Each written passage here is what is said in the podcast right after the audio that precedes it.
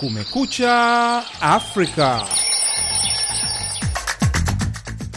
Hii ni Kumekucha Afrika kutoka idhaa ya Kiswahili ya Sauti Amerika, hapa Washington DC. Karibu msikilizaji, popote ulipo ulimwenguni kote, kwa matangazo yetu ya leo Jumatatu tarehe 12 mwezi ukiwa ni wa Februari mwaka 2024. Mimi naitwa BMJ Mridhi na mimi jina langu ni Patrick Nuimana. Tunasikika kupitia redio zetu shirika kote Afrika Mashariki na Maziwa Makuu, zikiwemo Redio Racome Bunagana, RTR redio huko Beni na Redio Baraka, zote hizo zikiwa DRC, Mwananchi Redio Nakuru na Sayare FM Eldoret Kenya, Nuru FM Iringa Tanzania, bila kusahau UBC redio nchini Uganda, miongoni mwa nyingine. Tunapatikana pia kupitia mtandao wetu wa VOA swahili.com. Karibuni. Katika matangazo yetu ya leo, Ivory Coast waibuka washindi wa kombe la AFCON baada ya kuwabwaga Nigeria kwa mabao mawili kwa moja wakichukua taji hilo kwa mara ya tatu katika historia yake. Na katika taarifa nyingine, waziri mkuu wa zamani wa Tanzania Edward Lowassa aliyeaga dunia Jumamosi akumbukwa kama mwanasiasa aliyethamini elimu zaidi licha ya kuhusishwa na sakata iliyotia doa safari yake ya kisiasa.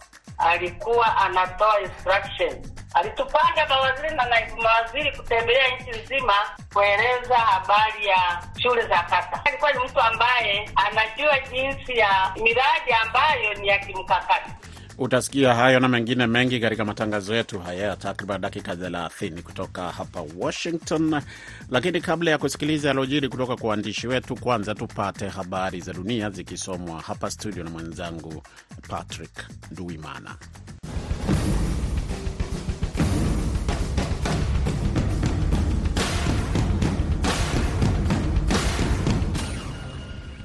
Sebastien Haller alifunga bao la ushindi dakika tisa kabla ya mchezo kumalizika, na hivyo wenyeji Ivory Coast kunyakua taji la tatu la kombe la mataifa ya Afrika kwa ushindi wa bao mbili kwa moja dhidi ya Nigeria katika mchezo wa fainali kwenye uwanja wa Alassane Ouattara mjini Abidjan Jumapili. Ni ushindi ambao hakutarajiwa na wengi, haungetarajiwa na wengi siku chache zilizopita, hasa kutokana na kwamba timu hiyo ilishindwa mara mbili katika awamu ya makundi, ikiwemo kipigo cha mabao manne kwa sufuri katika mchezo wao na Equatorio Guinea kabla ya kujizatiti katika raundi ya mchujo. Bao la kichwa la William Trost Ekong liliwezesha Nigeria kuongoza kipindi cha kwanza, lakini mchezaji machachari wa Ivory Coast Frank Kessy alisawazisha. Wenyeji Ivory Coast walilazimika kutoka nyuma mara kadhaa kwenye dimba hilo na walifanya hivyo tena wakati Haller alipoelekeza cross ya Simon Andingra wavuni, jambo limemfurahisha sana kocha wake Emerse Faé ambaye alianza mchuano huo kama msaidizi wa Mfaransa Jean Louis Casset aliyetimuliwa. Mafanikio ya Ivory Coast yanawafanya kuongeza taji la mwaka huu kwa, kwa, mengine, kwa wengine waliopata mwaka 1992 na 2015, wakati ushindi huu pia unawaruhusu kuungana na Nigeria kwa ushindi, kwa ushindi wa tatu wa kombe la mataifa kwa jumla. Serikali ya Jamhuri ya Kidemokrasia ya Kongo ina lengo la kurejesha adhabu ya kifo ambayo ilisitishwa miaka 20 iliyopita kwa wanajeshi wanaopatikana na hatia ya uhaini dhidi ya waasi wa M23 kulingana na ripoti ya baraza la mawaziri. Hukumu za kifo hutolewa mara kwa mara na mahakama nchini DRC, lakini zilibadilishwa kuwa za kifungo cha maisha gerezani tangu kuondolewa kwa hukumu ya kifo mwaka wa 2003. Waziri wa sheria siku ya Ijumaa aliwasilisha barua kwa baraza la mawaziri kuhusu kuondoa katazo la hukumu ya kifo kwa wanajeshi. Msemaji wa serikali Patrick Muyaya alisema alisema katika lengo la kukomesha uhaini, baraza la ulinzi lilimwomba rais kuondoa katazo hilo kipindi hiki ambapo nchi inakabiliwa na uchokozi kutoka Rwanda ambayo inakanusha madai ya kuwasaidia waasi wa M23. Kundi la wanamgambo wa Al-Shababu lenye uhusiano na kundi la kigaidi la Al-Qaida lilidai kutekeleza shambulio lililosababisha vifo vya wanajeshi wanane wanajeshi wanne wa Umoja wa Falme za Kiarabu na afisa mmoja wa kijeshi wa Bahrain wakati wa mazoezi katika kambi ya jeshi katika mji mkuu wa Somalia, mamlaka zimesema Jumapili. BMJ Mridhi anaarifu zaidi. Shambulizi hilo la Jumamosi lililenga wanajeshi katika kambi ya kijeshi ya Jenerali Gordon mjini Mogadishu. Taarifa kuhusu shambulio hilo na iwapo liliua watu wengine hazikuwa zimetolewa hadi tulipokuwa tukienda mitamboni, ingawa rais wa Somalia Hassan Sheikh Mohamud alitoa rambirambi zake kwa Umoja wa Falme za Kiarabu kwa kupoteza wanajeshi wake. Mapema Jumapili, shirika la habari la serikali ya UAE la WAM liliripoti kuuawa kwa wanajeshi wake watatu na afisa wa Bahrain katika kile kilichoelezwa kama kitendo cha kigaidi. Mtu wanne alifariki baadaye akiwa njiani kuelekea UAE, WAM iliripoti. Anua Gargashi, mwanadiplomasia mwandamizi wa Umoja wa Falme za Kiarabu, pia alitoa rambirambi zake kwa familia za waliouawa na kuwatakia afueni ya haraka waliojeruhiwa. Hakuna kitendo cha kisaliti kitakachotuzuia kutoa ujumbe wa usalama na kushutumu itikadi kali na ugaidi wa aina yoyote, Gargash aliandika kwenye mtandao wa X ambao zamani ulijulikana kama Twitter. Al-Shabab walidai kutekeleza shambulio hilo katika taarifa ya mtandaoni, wakisema kwamba liliua watu kadhaa waliohusika katika juhudi za kijeshi za Umoja wa Falme za Kiarabu. Unaendelea kusikiliza matangazo ya Kumekucha Afrika kutoka studio za Sauti ya Amerika, Washington DC. Jeshi la Marekani lilisema Jumapili kwamba lilishambulia vyombo na makombora zaidi katika maeneo yanayodhibitiwa na Waudhi nchini Yemen, ambayo ilikuwa yakiandaliwa kurushwa dhidi ya meli katika bahari ya Sham. Mashambulizi hayo yalifanyika Jumamosi kaskazini mwa mji wa Hodeida, kamandi kuu ya Marekani ilisema kwenye mtandao wa kijamii. Jeshi la Marekani lilitekeleza kwa mafanikio mashambulizi ya kujihami dhidi ya meli mbili na makombora matatu ya kushambulia meli ambayo yalikuwa yaliandaliwa kurushwa dhidi ya meli katika bahari ya Sham, taarifa ya jeshi ilisema. Kituo cha televisheni cha Wahudhi Al Masira Jumamosi usiku kiliripoti mashambulizi matatu kwenye eneo la bandari ya Salif. Mashambulizi hayo ni sehemu ya hatua zilizochukuliwa na Marekani na washirika wake dhidi ya Wahudhi zenye lengo la kuzima mashambulizi ya mara kwa mara ya waasi hao wanaoungwa mkono na Iran kwenye njia muhimu za meli katika bahari ya Sham. Jumamosi, Wahudhi walithibitisha kwamba wapiganaji wao 17 waliuawa katika mashambulizi ya hivi karibuni kufuatia taarifa ya awali ya Marekani siku ya Alhamisi kwamba ilishambulia vyombo vya kurusha makombora.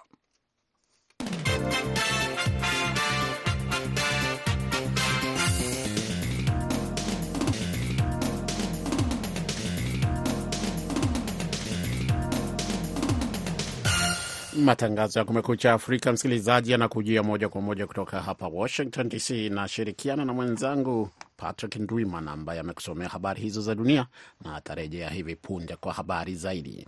Lakini kwanza twende Tanzania. Nchi hiyo inaendelea kuomboleza kifo cha aliyekuwa waziri mkuu mstaafu wa nchi hiyo Edward Lowasa ambaye anatarajiwa kuzikwa siku ya Jumamosi tarehe 17 mwezi huu, huku wanasiasa wakisema watamkumbuka zaidi mwanasiasa huyo mkongwe kutokana na udhubutu wake na mchango wake katika kukuza na kuipa kipaumbele elimu katika nchi hiyo. Hata hivyo, baadhi ya Watanzania pia wanataja kashfa zilizoonekana eh, kuwa na dosari katika safari yake ya kisiasa. Kwa mengi zaidi, tumsikilize sasa Amri Ramadhan kutoka Dar es Salaam. Taarifa iliyotolewa na msemaji binafsi wa mwanasiasa huyo Abubakari Liongo inaeleza kuwa mazishi rasmi yanatarajiwa kuanza tarehe 13 Februari 2024 yatakayohusisha taratibu zote za kiserikali, huku mwili wa marehemu ukitarajiwa kuzikwa tarehe 17 Februari 2024 kijijini kwao Ngarashi Monduli mkoani Arusha. Wanasiasa nchini humo wanaendelea kumzungumzia kiongozi huyo kama aliyekuwa na uthubutu kwenye suala la elimu akiamini ndiyo kichocheo cha maendeleo ya taifa lolote, kama anavyoeleza James Mbatia, miongoni mwa wanasiasa wa kongwe. Edward Lowassa alikuwa na uthubutu, aliamini kwamba ukielimisha jamii vizuri itaondokana na umaskini na masuala ya maradhi yatakuwa yanapungua, na ndiyo maana utaona kuna shule za kata leo hii tunazozungumzia mwamko mkubwa wa elimu. Kuna mchango mkubwa wa uthubutu wa Edward Lowassa akiwa waziri mkuu. Wanasiasa wanaendelea kumzungumzia Lowassa kuwa alijulikana kwa uongozi wake imara na uadilifu katika kutekeleza majukumu yake kama waziri mkuu, akiwa kiongozi mwenye maono na bidii ya kuona Tanzania inapiga hatua katika maendeleo ya kiuchumi, kijamii na kisiasa. Profesa Ibrahim Lipumba, mwenyekiti wa chama cha wananchi kafu, anamzungumzia Lowassa kama mwanasiasa aliyekuwa mzalendo na mwenye upendo na mwanasiasa ambaye hakupenda kuona watu wakipata shida wakati wa uongozi wake. Alikuwa ni mzalendo, alikuwa e, na marafiki kutoka sehemu mbalimbali e, za Tanzania, kutoka dini mbalimbali e, za Tanzania, na kwa wale waliomfahamu kwa karibu, alikuwa ni mtu ambaye e, yuko yuko serious e, lakini ni e, mtu ambaye eh, anaweza kuwa na huruma sana eh, kwa watu wenye shida. Akizungumza na Sauti ya Amerika, Jetrude Kabaka aliyewahi kuwa naibu waziri wa elimu ya juu, sayansi na teknolojia wakati wa uongozi wa Lowasa, amesema atamkumbuka zaidi kiongozi huyo kwa namna alivyokuwa akitoa maelekezo ya namna ya kufanya miradi ya kimkakati kwa weledi. Sitasahau kazi aliyoifanya wakati sisi, mimi nilikuwa naibu waziri alikuwa anatoa instruction. Alitupanga mawaziri na naibu mawaziri kutembelea nchi nzima kueleza habari ya shule za kata. Alikuwa ni mtu ambaye anajua jinsi ya miradi ambayo ni ya kimkakati. Hata hivyo, baadhi ya wananchi wanamkumbuka Edward Lowassa kwa kashfa ya ufisadi katika sakata la Richmond iliyohusisha kampuni ya nishati ya Richmond iliyokuwa ikifanya biashara na shirika la umeme Tanzania, ambayo ilipewa mkataba wa uzalishaji umeme kinyume na utaratibu na kufikia maamuzi ya kujiudhuru katika nafasi ya waziri mkuu mwaka 2008. Amri Ramadhani, Sauti ya Amerika, Dar es Salaam.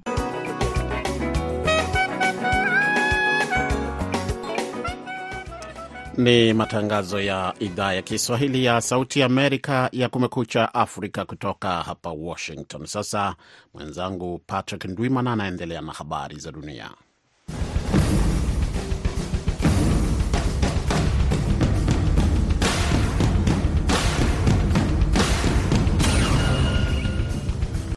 Waziri wa ulinzi wa Marekani Lloyd Austin alipelekwa kwenye hospitali ya mjini Washington Jumapili kwa ajili ya matibabu ya dalili zinazoonyesha tatizo la kibofu. Msemaji wa wizara ya ulinzi alisema Austin mwenye umri wa miaka sabini aliendelea na majukumu yake akiwa hospitali. Msemaji wa Pentagon meja jenerali Pat Ryder alisema katika taarifa. Austin alikosolewa mwezi uliopita kwa kushindwa kutangaza kwamba aligunduliwa na saratani na kulazwa kwake hospitali mwezi Disemba na Januari, ikiwemo kutompa taarifa Rais Joe Biden. Anatarajiwa kujieleza mbele ya bunge kuhusu hali yake ya afya Februari 29. Na maafisa wa ngazi ya juu wa nchi za magharibi Jumapili walimkosoa rais wa zamani wa Marekani na mwaniaji wa urais anayeongoza wa chama cha Republican Donald Trump kutokana na matamshi yake kwamba Marekani haitaendelea kulinda washirika wa muungano wa NATO ambao wanasema hawatumii hawatumi fedha za kutosha katika ulinzi wao dhidi ya uvamizi wa Rusia. Pendekezo lolote kwamba washirika hawatalindana linadhoofisha usalama wetu wote, ikiwemo ule wa Marekani na kuwaweka wanajeshi wa Marekani na Ulaya katika hatari kubwa, katibu mkuu wa NATO Jens Stoltenberg alisema katika taarifa. Aliongeza kuwa shambulio lolote dhidi ya NATO litakabiliwa na jibu la pamoja na lenye nguvu.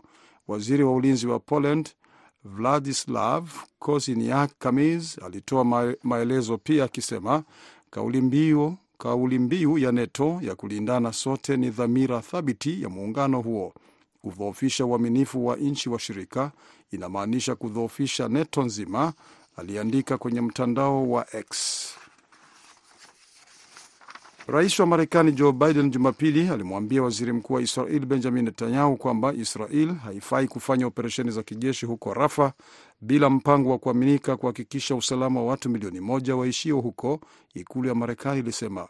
Biden na Netanyahu walizungumza kwa karibu dakika 45 siku chache baada ya rais huyo Marekani kusema kwamba jibu la jeshi la Israel katika ukanda wa Gaza limevuka mipaka na kuelezea wasiwasi mkubwa juu ya kuongezeka kwa idadi ya vifo katika eneo hilo la Palestina.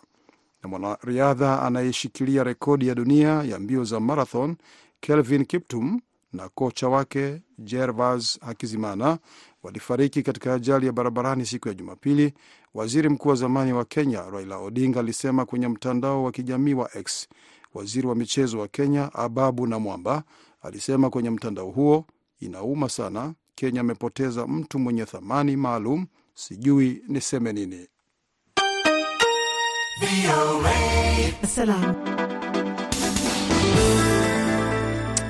Matangazo ya Kumekucha Afrika kutoka idhaa ya Kiswahili ya Sauti Amerika hapa Washington DC.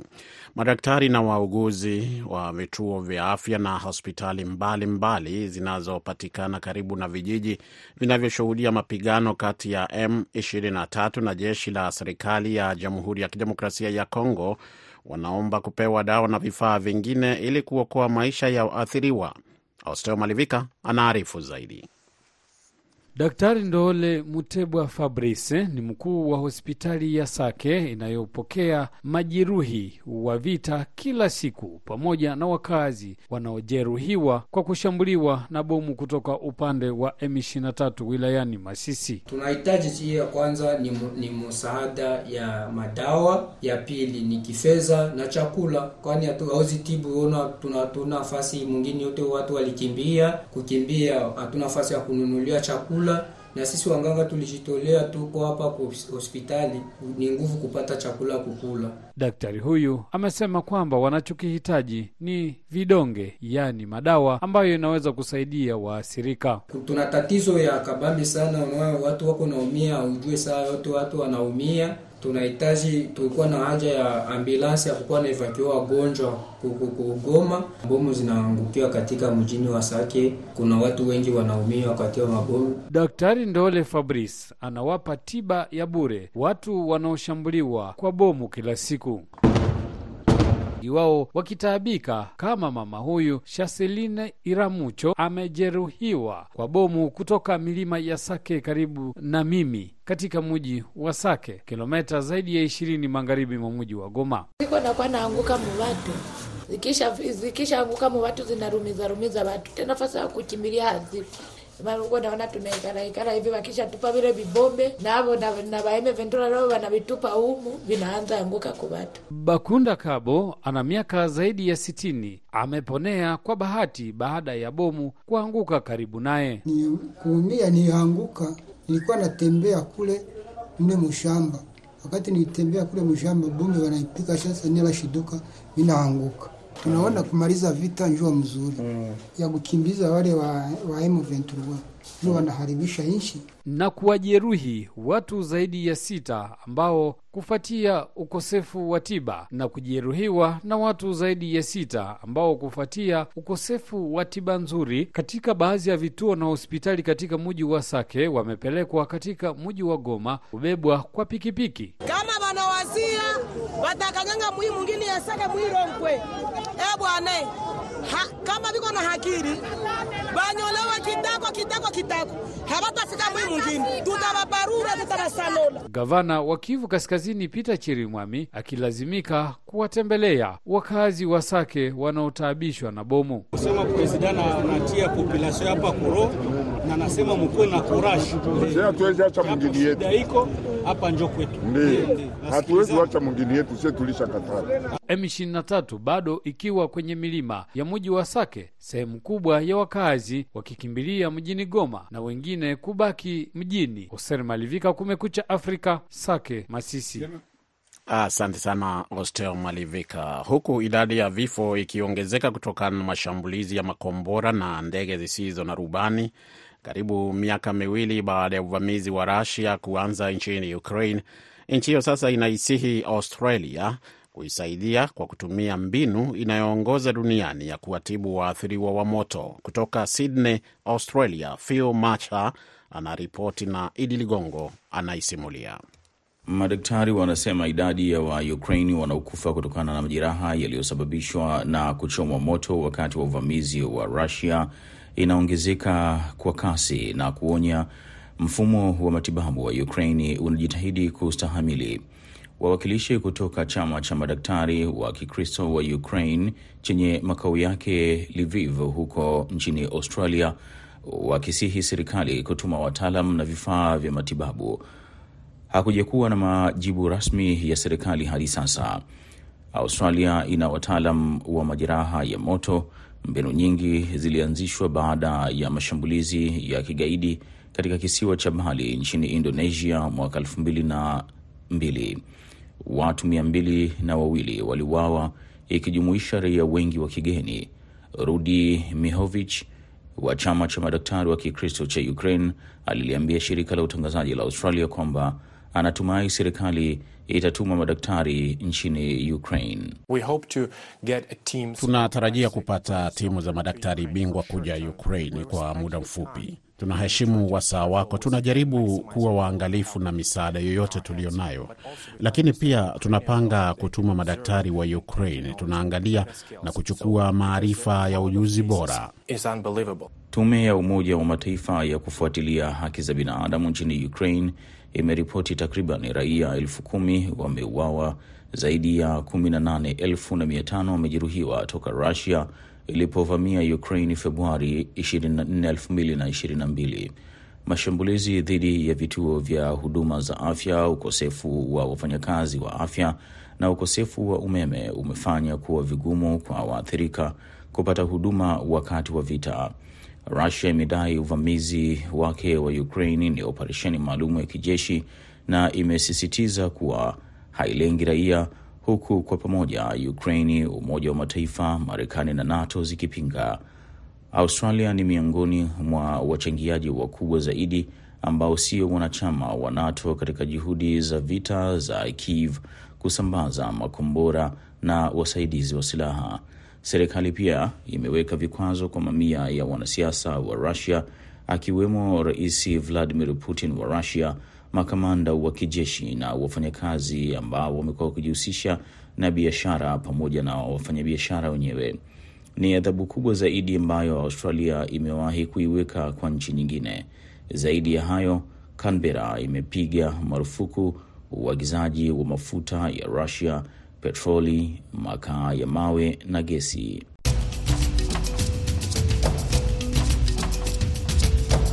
Nam msikilizaji, kama ilivyo ada, leo ikiwa ni Jumatatu, tunakuwa na makala ya jamii na maendeleo, na leo tunaelekea nchini Afrika Kusini ambapo tunamwangazia Junior Dayasi ambaye amegeuza karakana iliyokuwa wazi ya mzazi wake kuwa biashara inayoendelea kusafisha viatu. Kijana huyo mwenye matumaini ya kuwa mjasiriamali mkubwa alisema wazo la biashara lilimvutia mwanzoni mwa mwaka 2019 katika safari ya mjini ambapo aligundua jinsi viatu vya watu vilichakaa, kuwa vichafu na kuharibika. Kutoka Pretoria, Bryson Bichwa anaeleza zaidi. Junior Diasi alikuwa akitazama watu katika jamii yake wakitembea na viatu visivyofaa kuvaa. Akiwa na miaka 14 tu aliamua kuanzisha biashara ambayo inaweza kusaidia watu kutunza viatu vyao huku vikiwa na mwonekano mzuri pia. Miaka miwili baadaye kazi iliboreka na akaamua kupanua karakana yake ili kuendesha biashara hiyo ndogo ya kufulia watu nguo za kifahari na kusafisha viatu. Ninaona kama watu wanahitaji huduma hii ya kusafisha viatu kwa sababu ni watu wa mjini na wanavaa viatu vyao kila siku. Nimefanya utafiti jinsi ya kusafisha viatu vyenye unyevu na jasho, na utafiti wangu ulinichukua mwezi mmoja mpaka miwili. Alipoanza kazi hakuweza kupata wateja wa kutosha. Diasi alipata viatu vichache tu kwa mwezi na hakukata tamaa hata kidogo, kwani aliamini hali itakuja kubadilika. Mwaka elfu mbili na kumi na tisa nilikuwa nikihangaika kutafuta wateja. Kwanza sikuwa na uhakika na hii kazi, nilianza kama mtu anayejifurahisha tu, kisha COVID ikaingia, nikaanza kufikiria vizuri namna ya kupata pesa. Nilisema hakuna kurudi nyuma, lazima nizingatie safari yangu. Hapo ndipo nikaanza kuitangaza hii kazi, na kutokana na COVID wazazi wangu walipoteza kazi, nikasema lazima nimsaidie mama kupata mkate. Mama mzazi wa Diasi, Sandiswa Diasi, anasema mtoto wake anaendelea kuwa mfano mzuri kwa rika na ndugu. Anaeleza kwamba alikuwa haamini kama mwanawe alipata nia ya kupata mapato na kusaidia familia yake wakati na baada ya janga la COVID-19. Baba yake Mthuthuzeli Diasi anaonyesha furaha kwa ukuaji wa biashara ya mwanawe na kusema kwamba mtoto wake amekuwa akionyesha uadilifu na matamanio tangu akiwa mdogo. My son has always been a craftsman. Mwanangu siku zote amekuwa fundi mwenye maadili mazuri ya kazi na ni mchapakazi. Ingawa bado yuko shuleni, lakini ameweza kuwa msaada mkubwa tunapokosekana nyumbani. Yeye ni msaada, tunajivunia sana na proud Mungu azidi kumbariki. Kijana huyo ambaye ameishangaza familia yake na jamii kwa kugeuza karakana iliyokuwa wazi ya mzazi wake kuwa biashara inayoendelea, angependa kuendelea na elimu ya biashara katika chuo kikuu ili siku moja aweze kukuza mawazo yake ya ujasiriamali. Nataka kuwa mfanyabiashara mkubwa kwa sababu nina mawazo mengine ya ubunifu zaidi ambayo yatanipeleka mahali fulani. Hivyo nataka kuwa mjasiriamali bora kwa sababu mimi bado ni mdogo. Ajira kwa vijana nchini Afrika Kusini bado ni tatizo sugu, na wengi wameshauriwa kujiajiri kama Junior Diasi, kijana ambaye alianza kufikiria kuwa mjasiriamali akiwa na umri wa miaka kumi na nne. Katika soko la ajira nchini humo, vijana wamesalia katika mazingira magumu, japo kwa mjibu wa taasisi ya takwimu ya Afrika Kusini StatsSA, kiwango rasmi cha ukosefu wa ajira kwa vijana walio na umri wa miaka 15 hadi 34 kilipungua hadi asilimia 31.9 katika robo ya tatu ya mwaka 2023. Alipokuwa akizungumza na wanahabari kabla ya kutoa hotuba yake ya mwisho kwa taifa kama rais kupitia bunge, rais wa Afrika Kusini Cyril Ramaphosa alisema taifa linategemea sekta binafsi kuchangia pakubwa katika kutatua tatizo la uhaba wa ajira kwa vijana. We rely on the private sector to create jobs. So Tunategemea sekta binafsi itengeneze ajira, lakini hazitengenezi ajira kwa haraka. Hivyo serikali inabidi jitokeze itengeneze nafasi hizo za ajira. Pia tumekuwa tukiiomba sekta binafsi kutengeneza ajira kwa vijana na sio kusisitiza mambo ya uzoefu. Tunawasisitiza wafungue nafasi za kazi na wasiseme wanataka watu wenye uzoefu. Kama msipoajiri vijana, uzoefu wataupataje? Wahenga walinena mwenzako akinyolewa zako tia maji. Vijana, kama ajira za serikali na zile za sekta binafsi ni ngumu kupatikana, hamna budi kuiga mfano wa Junior Diasi, kijana aliyeanzisha mradi wa kusafisha viatu vichafu akiwa darasa la tisa, vilevile akiwa na umri wa miaka 14. Bryce Odibichwa, Sauti ya Amerika, Pretoria. Makala ya mambo kuhusu maendeleo na jamii hukujia kila siku kama ya leo, wakati kama wa leo. Ungana nasi wiki kesho. Sasa tupate muhtasari wa habari.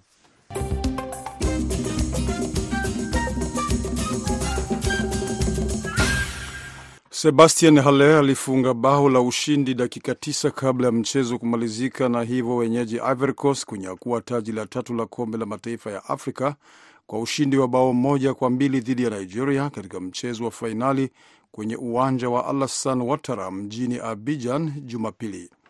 Serikali ya Jamhuri ya Demokrasia ya Kongo ina lengo la kurejesha adhabu ya kifo ambayo ilisitishwa miaka 20 iliyopita kwa wanajeshi wanaopatikana hatia ya uhaini dhidi ya waasi wa M23 kulingana na ripoti ya baraza la mawaziri. Na kundi la wanamgambo la Al-Shabab lenye uhusiano na kundi la kigaidi la Al-Qaida lilidai kutekeleza shambulio lililosababisha vifo vya wanajeshi wanne wa Umoja wa Falme za Kiarabu na afisa mmoja wa kijeshi wa Bahrain wakati wa mazoezi katika kambi ya jeshi katika mji mkuu wa Somalia, Mogadishu. Jeshi la Marekani lilisema Jumapili kwamba lilishambulia vyombo na makombora zaidi katika maeneo yanayodhibitiwa na Wahudhi nchini Yemen, ambayo yalikuwa yakiandaliwa kurushwa dhidi ya meli katika bahari ya Sham. Na waziri wa ulinzi wa Marekani Lloyd Austin alipelekwa kwenye hospitali ya mjini Washington Jumapili kwa ajili ya matibabu ya dalili zinazoonyesha tatizo la kibofu. Msemaji wa wizara ya ulinzi alisema. Na kwa hayo kumuhusu Austin, naona muda wetu hapa studio umekatika. Msikilizaji, kwa niaba ya wote waliofanikisha matangazo yetu ya Kumekucha Afrika, upande wa pili tumekuwa naye Dadi Balawe kama mwelekezi wetu hapa studio. Nimeshirikiana na Patrick Nduimana. msimamizi mkuu amekuwa ni Hadija Riami, mimi naitwa BMJ Mridhi. Timu yote hapa tunakutakieni siku njema popote pale ulipo.